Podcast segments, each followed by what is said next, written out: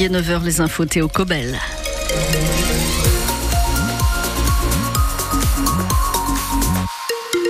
De la grisaille, un temps sec et une certaine douceur, température maxi comprise entre 11 et 12 degrés en Vienne comme en Deux-Sèvres. Dans les Deux-Sèvres, Théo, Erwan est toujours introuvable. Oui, une semaine de questions, toujours aucune réponse sur ce qui est arrivé à ce jeune homme de 18 ans disparu le 11 février dernier à la sortie d'une discothèque à Montcouton-sur-Sèvre. Euh, ce lundi, les recherches se poursuivent même si les effectifs sont restreints. Et dans la commune, les habitants font part de leur émotion comme Manon, 22 ans, a très marqué parce que, par ce qu'il vient de se passer. Moi, je me sens très inquiète parce que c'est quand même un lieu que j'ai fréquenté euh, pendant très longtemps, il y a deux ans. Et du coup, c'est vrai que ça aurait pu arriver à n'importe qui parce que j'avais plein d'amis qui étaient à cette soirée-là et c'est très inquiétant de savoir que euh, soit il est tombé dans le lac, soit il est kidnappé. Enfin, ça aurait pu arriver à n'importe qui, quoi. On sait jamais. On pense toujours que c'est plus loin que chez nous et surtout dans un petit village comme ça, c'est un peu, ça fait peur, quoi. Surtout très mal placé avec tous les étangs qu'il y a autour. Enfin, moi, je sais qu'il y a des amis qui ont déjà été sortis de la boîte et enfin, après les vigiles, ils ont été très conciliants. Ils ont été la chercher, ils m'ont appelé, euh, ils m'ont dit voilà, elle est pas bien, elle rôdait autour du lac, euh, bah, surveillez-la, appelez ses parents. La sécurité, elle y est toujours. Après, c'est des personnes qui sont majeures, donc euh, ils pensent qu'ils n'ont pas forcément besoin de les surveiller, quoi. A noté qu'après un week-end de recherche, les gendarmes envisagent de changer de méthode d'enquête sans plus de détails pour le moment. Euh, Plusieurs accidents de la route ce week-end dans le Poitou hier entre Mirbeau et Vouzaï. Choc entre deux véhicules au niveau d'un passage à niveau. Quatre personnes ont été légèrement blessées et conduites à l'hôpital. Euh, Dans les Deux-Sèvres, grosse frayeur pour les habitants d'une maison à Marcillet. Un véhicule a fait une sortie de route et a terminé sa course sur le toit d'un garage.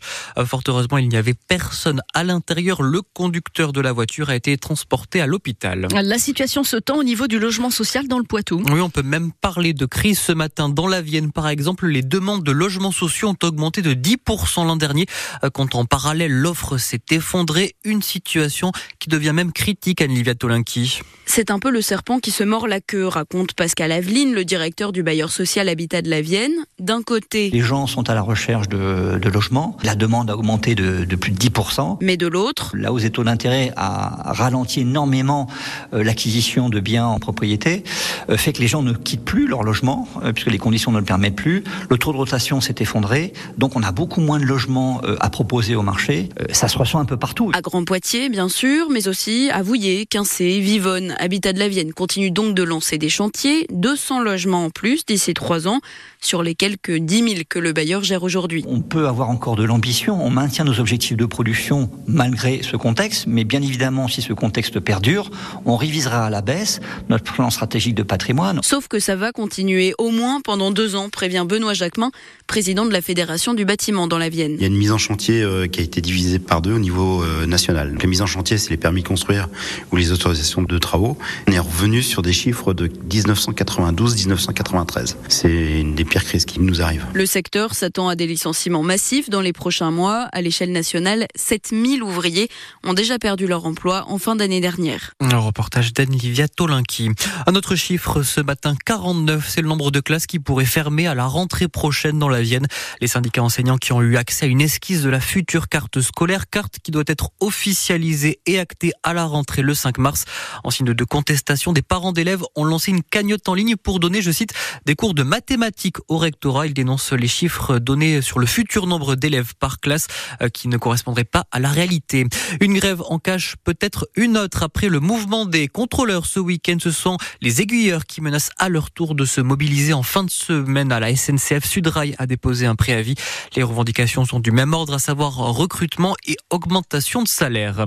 10 milliards d'économies à faire au plus vite. C'est le message qu'est venu faire passer le ministre de l'économie Bruno Le Maire qui était l'invité du journal de TF1 hier soir. Il expliquait que les prévisions de croissance n'étaient pas aussi bonnes que prévu. Conséquence, il faut trouver de l'argent pour boucler le budget. Les efforts qui seront faits essentiellement dans les ministères sur les dépenses de fonctionnement, mais aussi par une réduction des aides sur le dispositif MaPrimeRénov euh, consacré à la rénovation énergétique des logements. Pas de hausse d'impôts en revanche, a assuré le ministre.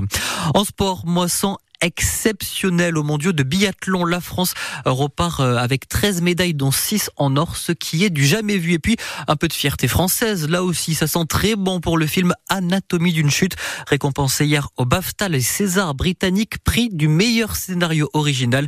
De très bon augure à moins d'un mois des Oscars où le film est nommé dans cinq catégories. Lui qui a déjà décroché deux Golden Globes.